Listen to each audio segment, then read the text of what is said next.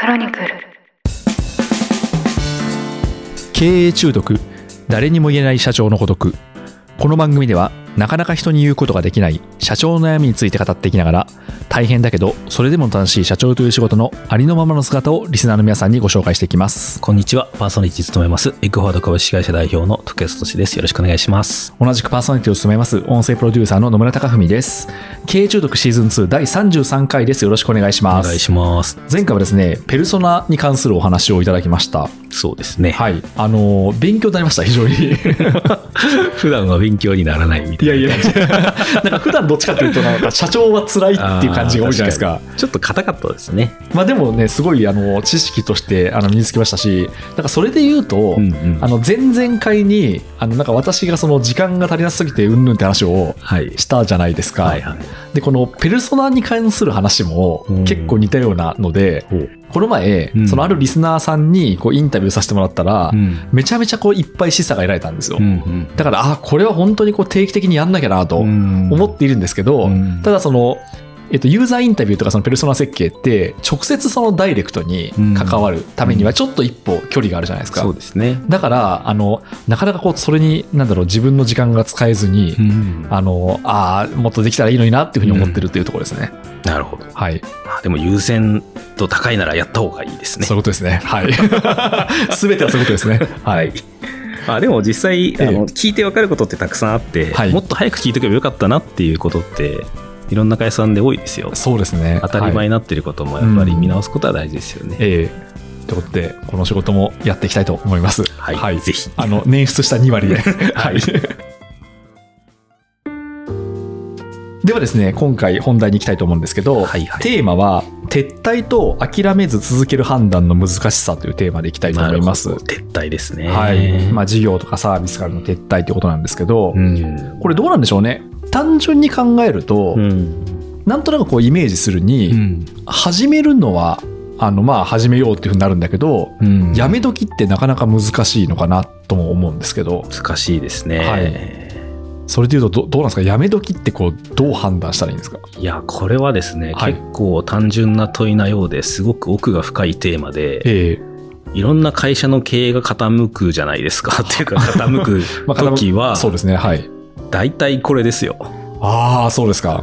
うーん、なんというかですね、既存の事業がじわじわ縮んでいくというのはもちろんあるんですけど、はいやっぱりいろんな投資もしたり新しいこともやって、広がる方が簡単なんですよね。はいはいこれも会社によりますけども、出血し始めていたのに、損切りというか撤退が遅くなったことによって出血多量になったっていう。まあ、これはだから投資とかも同じですよね、個人とかも。儲け続けることは難しいけど、損をいかに早く手仕舞いするかみたいなところは、論理的にはそうなんですけどね、うん実際非常にこれは難しいです。はいはい。っていう、何の回答にもなってない。なんかなんとなく想像するに、うん。その事業をもうやめた方がいいかなっていう時ってまずはすっごい赤字が出てるとか多分そういうことありますよね。出血っていうふうにおっしゃいましたけど、えっと、これは、ちょっと会社の状況をもう少し多面的に捉える必要があると思っていて、はい。要は単一事業でその事業しかやってませんって、ええ。撤退するっていうのはもう廃業する会社を畳むことですみたいな話と、複数の事業をたくさんやっていて、どの事業にリソースを割くからこの事業はやめるみたいな話、うんうんいわゆる事業ポートフォリオと言ったりしますけども、はい。これはまた全然違う話で、ええ。しかも多少畳もうが他の高収益な事業がある状況なのか畳めと言われても何の事業もないですけどみたいなうん稼ぎ頭何でしたっけっていう状況で全く違うので、はい。結構置かれてる状況によるかなっていうところですよね。そうするとじゃあ今回考えやすいのは、うん。まああの複数事業ってことですかね。うーん。まあそうですね。大企業さんとかだとどんどんね、今事業を広げてますけど、とはいえ中堅中小さんとかでも、やっぱり単一事業から周辺の事業を作ろうとしてはいろいろ新しいことをやって、まあなかなかうまくいかなくてどうしようかなみたいなケースはやっぱ多いですもんね。うんうん。そうですね、うん。じゃあそれで言うと、うん。どうですか？そのやめ時、まあ、難しいって話だったんですけど、うん。まあ、ただちょっとその取っかかりとしてどのあたりを考えたらいいんですかね？えっとですね、辞めるとは何かっていう話もありまして、はいはい。まあ分かりやすく言うとその事業を撤退するっていうのは一つ辞めるなんですけど、はい。例えば大きく変えるもそれは撤退なのかっていう話もあるし、いつだか話しましたけれども顧客を変えるとかサービスを変えるとかモデルを変えるとか、まあ、これはかっこよく言うとピボットと言いますが、っていう話もあります。そもそも完全にやめるもあるし、はい。投下するリソースを減らすもあるし、うん。結構この辺もやめる一つ言ってもですね、しかもサービスが一定過去続いていてお客さんもいると、今日で閉じますみたいなこともやっぱできなかったりもするんで、そうですよね。どうやって減らしていくか手仕まいしていくかみたいなところも含めなので、ええ。やめるも実は結構いろいろありますっていう話は、はい。あのまず前提としてはありますと。えとはいえじゃあどういう基準で考えるかですけど一つは野村さんおっしゃったように当然収益性えですよねうん、そうですね。まあ、すごく赤字が出てるはい。でも最初から最後までずっと赤字でこれからも赤字であることが見えていたら撤退って簡単なんですけど、はい。難しいのはですねそもそも最初って事業赤字なケースもあって、ええこれから伸びていくかもしれないはいはいはい。うわ、難しい。そうですねん。でもほほとんどの新規事業はそうですよ立ち上げた瞬間収益出てることなんかないので、はいはい。そもそも赤字がであることが前提で始まってるので、うん。一体いつになったら収益化するのかはい。あるいは多少落ちてきても環境が変わればまた伸びるかもしれないうんうん。ので難しいのは今だけじゃなくて未来を見据えて意はい思決定するっていうのが難しいので、うん今瞬間赤字だからやめるっていう方が簡単なんですよね。はいはいはい。ここがなんというかですね私もギャンブルは今やらないですけど、ええ要はパチンコみたいなもので え今損だからやめるっていうのは簡単なんですけど、でももうちょっと回したら当たるかもしれないじゃないですか。確かにそうですよね。やめられないのであって、はいはいすすごい例え悪いですね。ですけど、やっぱこええのみ未来の不確実なはい将来性に人間が期待してしまうので、えしかもあのサンクコストっていう言葉があって、えはい。今やめたらこれまで投下してきた分が全部損になっちゃうから、そうですね。でもこれから当たれば回収できるかもしれないし、ん。しかも今やめたら損が確定するので、はい。これ真面目にあるんですけど大きい会社さんとかだとじゃあこの責任誰が取るんだみたいな話になるわけですよ。でとりあえず続けといたらはい。将来的に儲かるかもしれないので誰の責任も問われないんですね。確かに、そうですね。そうすると時系列とか責任とかいろんなものがある中で、はい。あえて今赤字だからといって閉じるかというとそんな簡単でもないっていう感じです。そういうことですね。はい、いや、でもそれ難しいですよね。うんなんかよく、なんか、ツイッターとかで流れてくる絵で、うんこう、鉱脈を掘っていって、はいはいこうダイヤの宝の山がある、こう1ミリ手前で引き返しちゃうみたいな。うんで、結局そのやめなかった人が、うんあの、そのダイヤまで手に入るみたいな図があるじゃないですか。ありますね。でも、そんな単純な話じゃないんだろうなっていうのは、今の聞いて思いましたね。おっしゃる通りでそんな簡単に金の鉱脈見つかるんだったら苦労はないはい。ので、うん。く苦労しかないんですよね最初。は いええでもそれでも信じてやり続けないとその先の成功はないはい。のでだからここは、うんただ未来を予測するのはね難しいですね。うん。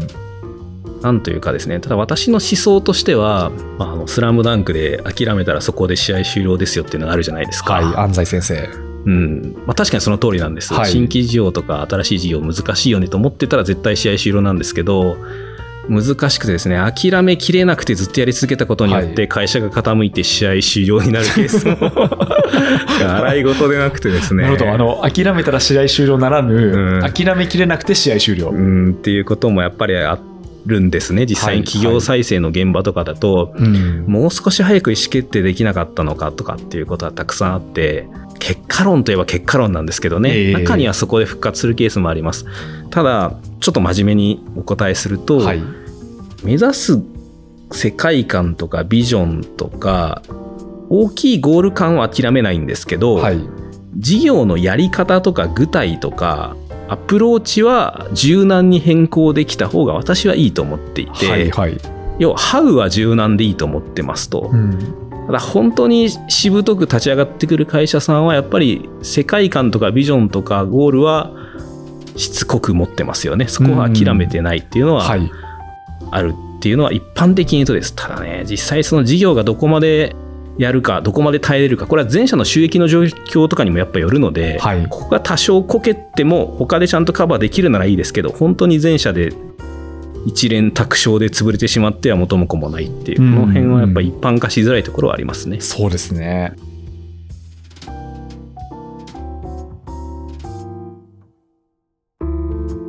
それで言うと、うん。まあ、徳谷さんいろんな会社を見られていると思うんですけど、そのどういうふうにうん。この撤退って判断されてるんですか、これは、なので、大きい組織になればなるほど、はい。撤退を仕組み化します。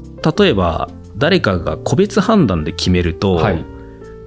事業ももちろんなんですけど、ひ人の好き嫌いとか、はい。処遇みたいな話にもすごいなってしまい、えあいつは事業を失敗したやつだみたいな話にもなるし、ーうん。逆に残してもらえたのは社長が気に入ってるからだとか、はいはい、そんなことないんですよ。でも、経営者の好き嫌いみたいな話になるので、うん。大きい会社になればなるほど、例えば何年で短期で黒字、通期で黒字化するとか、何年間で累積の損益を解消できるとか、うんうん売上規模でこれぐらいになるとか、ROI でこれぐらいみたいな基準を決めて、はい。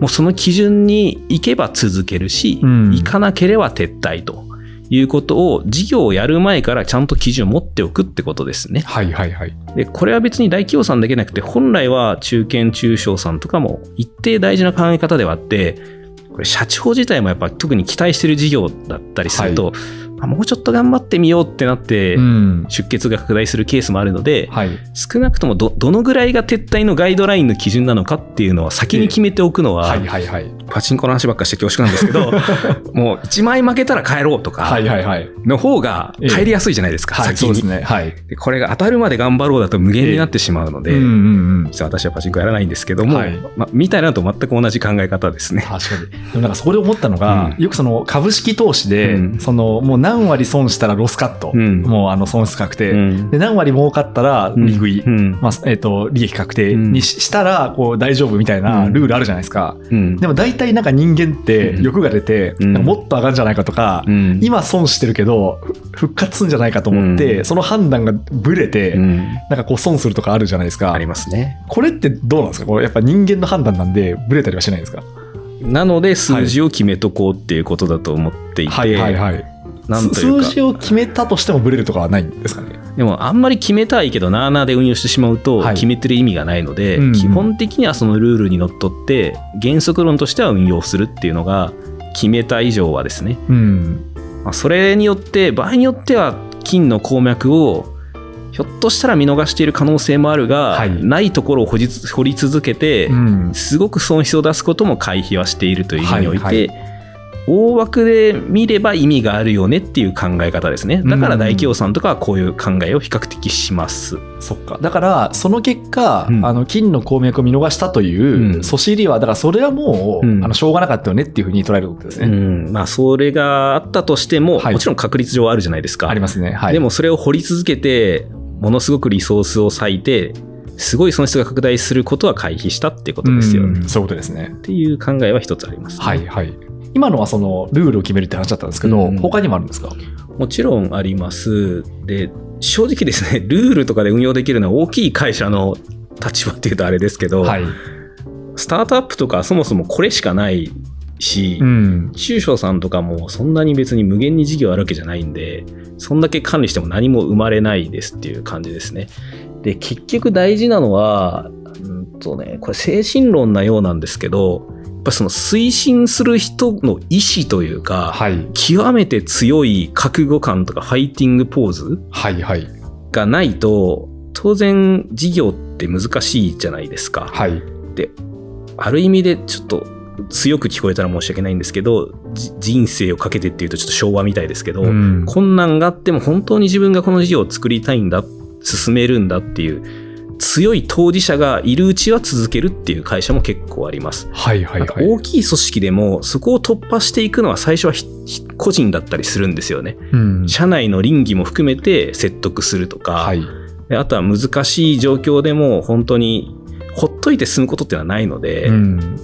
やっぱりその、で、旗を振る本気の人がいなくなったりいないんだったらやっぱやめた方がいいよねっていう、結構あるのが最初誰かが意思を持って立ち上げたんだけど、移動になっていなくなっちゃったとか、はいその人が辞めちゃったとか、ただ過去のい遺産負債、うんで事業だけが残ってて、はいこれって誰が何のために始めたんでしたっけみたいになってるケース。うん。ここはやっぱ強い意志がないものは大体形にならないので、はい。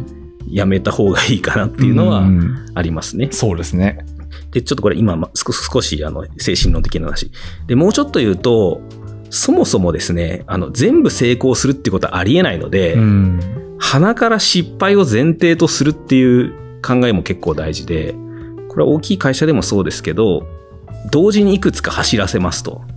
です。いくつか進んでいくものがあればうまくいかないものもあって、定期的にどっちに寄せた方がいいかっていう、この一個の事業を進めるか撤退するかだけじゃなくて、今動いてる事業で見た場合にリソースをどっちに寄せた方が進むだろうかっていうのをうん少し俯瞰的に見るっていうのもこれも結構はいはいはい大事だったりしますね。ええじゃあその ABCD という事業を同時に走らせてでそのどれが成功するか分かんないんですけど、うん。なんとなく筋が良さそうだなっていうところにリソースを固めるってことですか、まあそうですね。なんとなくもうもう少し根拠があって、はい。ちゃんとユーザーがついてきて、目標通り立ち上がってきてるとか、それこそ前回でしたっけ、ペルソナであったようなうん。熱狂的なファンがいて、そこそこの規模まで来て、これぐらいの広がりが見えてきてる。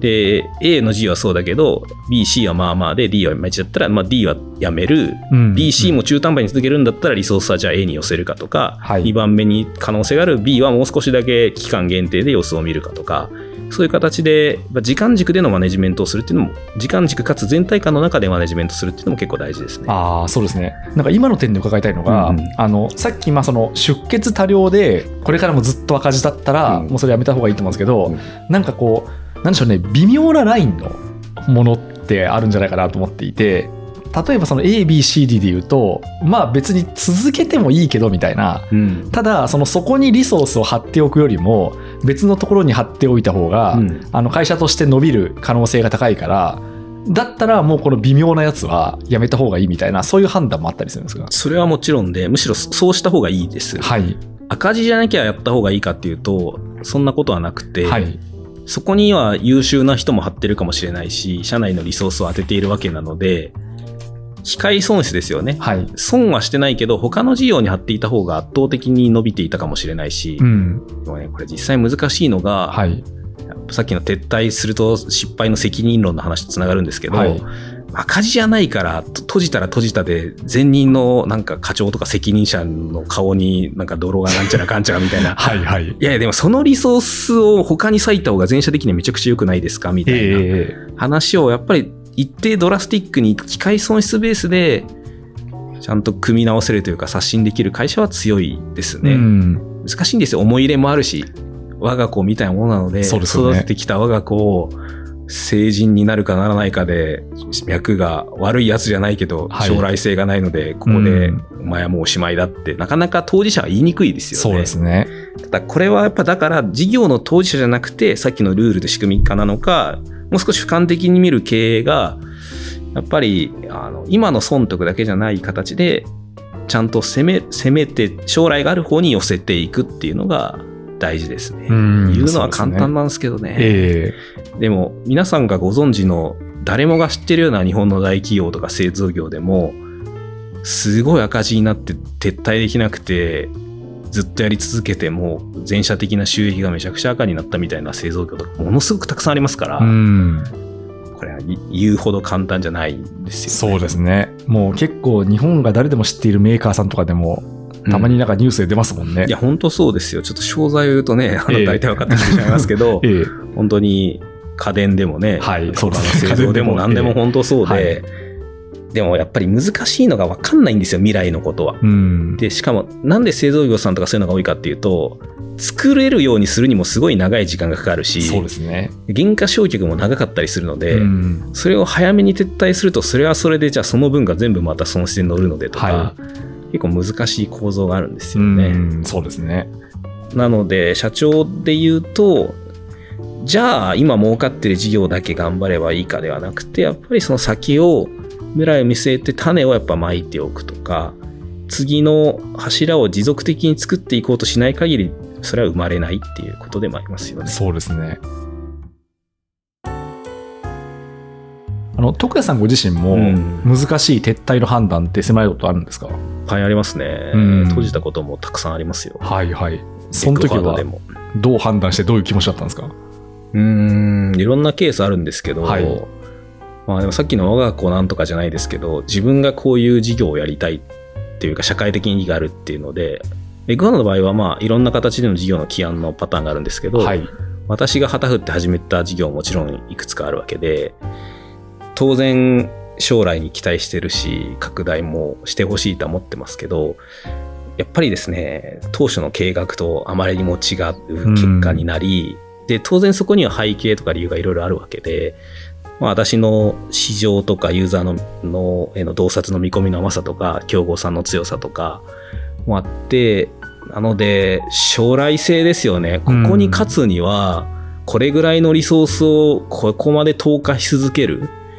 で、それが果たして、どれぐらいの角度というか、意思、うん、か確率で成り立つのかとか、しかも、その戦略の筋がやっぱりやってみて分かったことがたくさんある中で、ビジョンは私としては素晴らしいと思っているが、ちょっとね、じ事業の具体はちょっと言えない、言いにくいんですけど、ええそういう将来の収益性と競合の観点で、まあ、ここはやっぱり、あの、閉じざるを得ないな。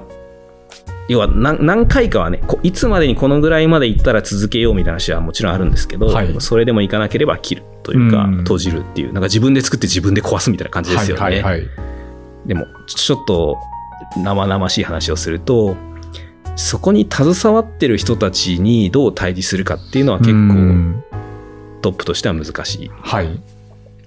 で、別に他の事業でも頑張りますっていう人は全然いいんですけど、ええその事業に関心があったり、それがやりたくて入ってきてくれるケースもやっぱあるわけであって、そうですよね。これはちょっとなんというか申し訳ないですよね。うん。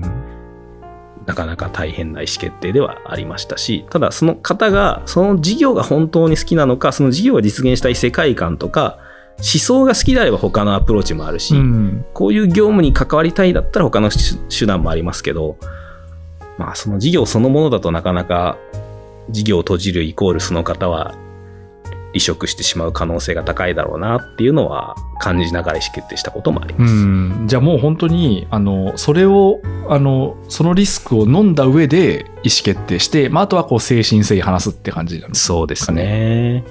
でもこれもその個人のことはすごく尊重したいものの、はい、それをもってして全社最適かというとそうではない部分があるので、うんまあ精神性話すしかないですよね。はいはいこういう機会で頑張ってほしいというか一緒にやってほしいのであれば欲しいと思ってるって話をするしかない。うん、そうですね。うん、別に本人がね、だけが悪いわけではないし、ええ事業っていうのは当然外的環境の中でのものなので、同じサービスであっても、もう1年前に出てたら勝ってたとか、そうですね。競合がこういうことやってきたことによって負けちゃうとかっていうのもあるので、自分たちだけ要因でもないけれども、経営の場合はその辺をのバランスが難しいですね、正直ね。うん確かに。あの、広げる方が簡単で、まあだからなんかあれですね、恋愛とかと一緒かもしれませんね。なんか、別れる方がややこしいみたいな話と、そうですね。うんしかも長くなればなるほどみたいな話ですか。あの、あれですか、その婚姻届を出すよりも離婚届を出す方が難しいみたいな。うんですよね。えしかもこじれてね、はい。いろいろお互いなんか負債が増えた後だと大変ですよ。そうですね。ボロボロになりますからね、そういう時は。い。や、でも本当に同じで、ええあまり楽しい話ではないですね。うんやっぱりその判断をするまでにいくつかその段階を踏むわけですよね。そのここまでにこうだっていう。うん、まあ、論理的には段階を踏んだ方がいいと思っはい。てます。うんで、いつぐらいまでにこうなったら撤退しよう。で、これは、経営者自体への足かせというか、規律を持たせる意味もあって、もうちょっと様子見てみよっか、だとなんかズルズルするんですよ。はいはいはい。だから、ここまでにこうならなかったらもうやめようとええいう話を、自分も含めて全体で合意をして、で、いかなかったからやめるという方が、まあ、説得性もあるし、経営者自体もそれで納得せざるを得ないというか、じ自分への戒めというか、うん。規律を自らに課すってことでもありますよ。ね。確かに。だからあれですよね、その経営者が作った事業が、うんそれがないと聖域になっちゃうことですよね。結構なので、ええなんでこの事業あんでしたっけ？いや、はい会長がこの事業はすが好きで、みたいな、うん。すごい赤字ですけど、みたいなことってやっぱはいはいはい結構あるので、うん。そこは難しいですね。そうですね。いや、自分があの生み出したものを切れるかっていうことですよね。うん、まあでも、す何ですか？創造と破壊というか、えリビルドというのか、はい。でもそういうことをやっていかないといけないのが経営者ですよね。そうですね。私はあの三国志が好きなんで、泣いて馬食を切るっていうシーンがなんか、いやでも頭に浮かぶ浮かびましたけど。同じ、うん同じかわからないですけど、はい。うん、100歩譲って授業は良くても人はやりたくないですよね、それは、ねええあ、そうですね。確かにそれとは違いますね。うん。うんとは思いますが、えただ一定事業に人がついてるケースもあるのでね、えはい。自分がその事業で一生懸命やってて、この事業はもう閉じると言われたら、で、配線処理をして、うん。それでよし、もう一回この会社でリベンジしようと思える人もいますけど、はい。お役御免かなと思う人もやっぱり現実は多いですよね。うんそうですね。えちなみにそういうふうにもう事業やめますと撤退しますってなった時に、うん。当事者としてやっている方々がいらっしゃると思うんですけど、うん。こうどういう反応が返ってくるんですか？うーん。いろいろあってですね。そうですかはい反応がないパターンもあります。ないパターン？っていうのは、はいもう前々からこうなったら難しいよねっていう話を段階を追ってコミュニケーションを取っていると、まあ、いかないことは分かってくるじゃないですか。ええすいついつまでにこのぐらいならなかったら撤退だよと。はいだからある日突然辞めますって話じゃないので、うんそうするともう、その方は、まあ、来ませんでしたねっていう話で、うんなんというか、反応がないというか、うん。もう本人ももう分かってるので、はい。まあ、これはこれで世知辛いです。なんかう、ん一緒に戦っている仲間がもう途中からこの試合は負けるなと思って、本気でないみたいな状態ですね。ああそっか そうですね。消化試合感が出ちゃ消化ったわけですね。試合です。はい。なんか、試合始まった時は絶対優勝しましょうってやってたのに、ええもうなんか3回の裏ぐらいで、はいもう負けなんで守備立つ必要ありますかみたいな。そうですねうん。でもなんか7回でここまでいったらコールドだからみたいな。じゃあ7回目で立っとけばいいんですかねみたいなうん感じになるの。なんかはいそういう人が、なんというか、無力感で変わっていくのはすごい残念すぎるのはあります。し、逆パターンもあって、うん、私のコミュニケーションが拙なかったのもありますけど、それこそね、いや、諦めないっていうか、こういうの目指すって言ってたじゃないですかっていうパターンもあります。っていうのを言われる。確かに言ってたんです。で、そういうこと自体は目指したいんだけど、でも今この事業でこうだとやっぱ難しいっていう話を、まあ前者のバランスがいろんな中でして、まあ本人としてはそれでもやりたい中で、まあ嘘つきではないですけど、うん。言葉尻を取ればそういうふうにも言われうることもありますし、うん。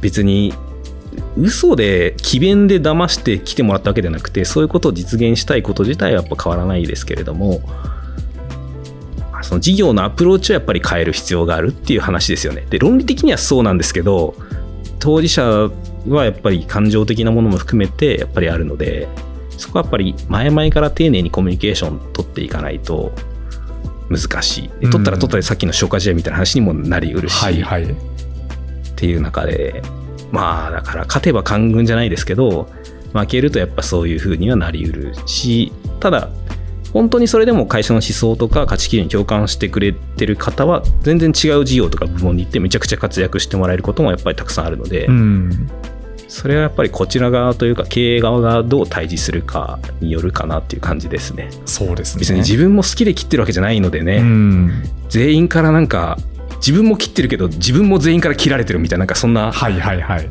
感じですかね。切ってるけど切られてる。そうですそうです。部下部下からさっきの武将からはね、はい。逆に部下から切られてみたいな、うん。でも外部からも切られてるしみたいな。そうですね。いやでもこれは経営的に言うとそうやって余力余剰をやっぱりどう作れるかっていうのは大事で、ーはいはい。いろんな新規事業をやって外してる会社もやっぱりカツカツだとやれないんですよね。うんそうですね。その余剰を作るのが経営とはいうものの、まあこれは別にどの会社さんもそうではい。そんな簡単ではない。確かに。いや前々回の話を鑑みると耳が痛い。耳が痛いと思いましたけど。そうですね本当そんなに。感じですよね。はい。ただあの諦めずに思想として諦めずにはい。やってた事業が将来花開くってことはやっぱりあるので、うんこの意思はやっぱ大事ではありただ、うん、出血を過剰にしない手当は組織的には組み込んでいく必要があるっていうところでしょうかね。そういうことですね。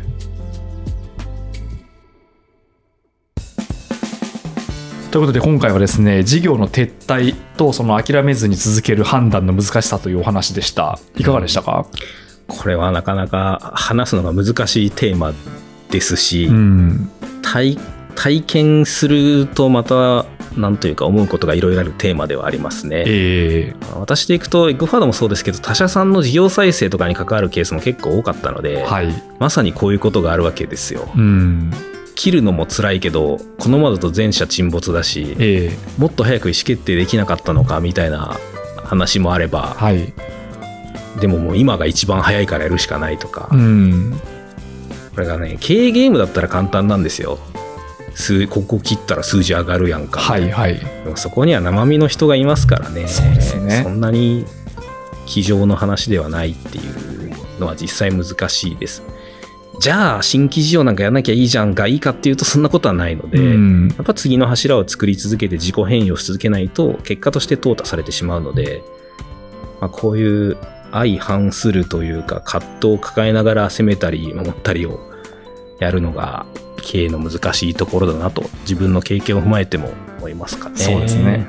なんか私はその会社員の頃に、うん。その従業員の立場で、うん。あのまあ、自分がこう力を入れてきたうん。あのサービスだったりメディアっていうのが、まあ、ちょっとこれはもうしんどいよねっていう話になってあの、まあ、撤退というか、うん。やめましょうっていうのを、うん。まあ、こう経験したことがあったんですけど、うんまあそうですね。なんかこう今日おっしゃっているその、えっと従業員サイドの視点うん。はすごいなんかよくわかるなと思って、うんうんあのなんでしょうね。えっとまあ会社のことが別に嫌いにそれによって嫌いになるわけじゃないんで、うん。まあその次の事業を次のチャレンジやってっていうふうに言われたらうん。やるんですけど、うん。でもやっぱりそのなんだろう、まあ、ちょっとこれはもうきついねっていうふうになった時は、うん。やっぱがっくりくるなっていうのはやっぱ正直なところなんですよね。しかも本気でやってる人ほどね、ええ。がっくりくるので、そうですね。なんか、あ、はい、わかりました、やめますみたいな方は本気じゃないので、うん。そこも余計に難しかったそうですね。いや、数年間コミットしたけど、あいやそうか、みたいなうん。感じがあったんで、まあ、これは従業員の立場からしてもそうですし、うん。まあ、でも経営者の人はより、うん。本当にこう、辛い伝え方、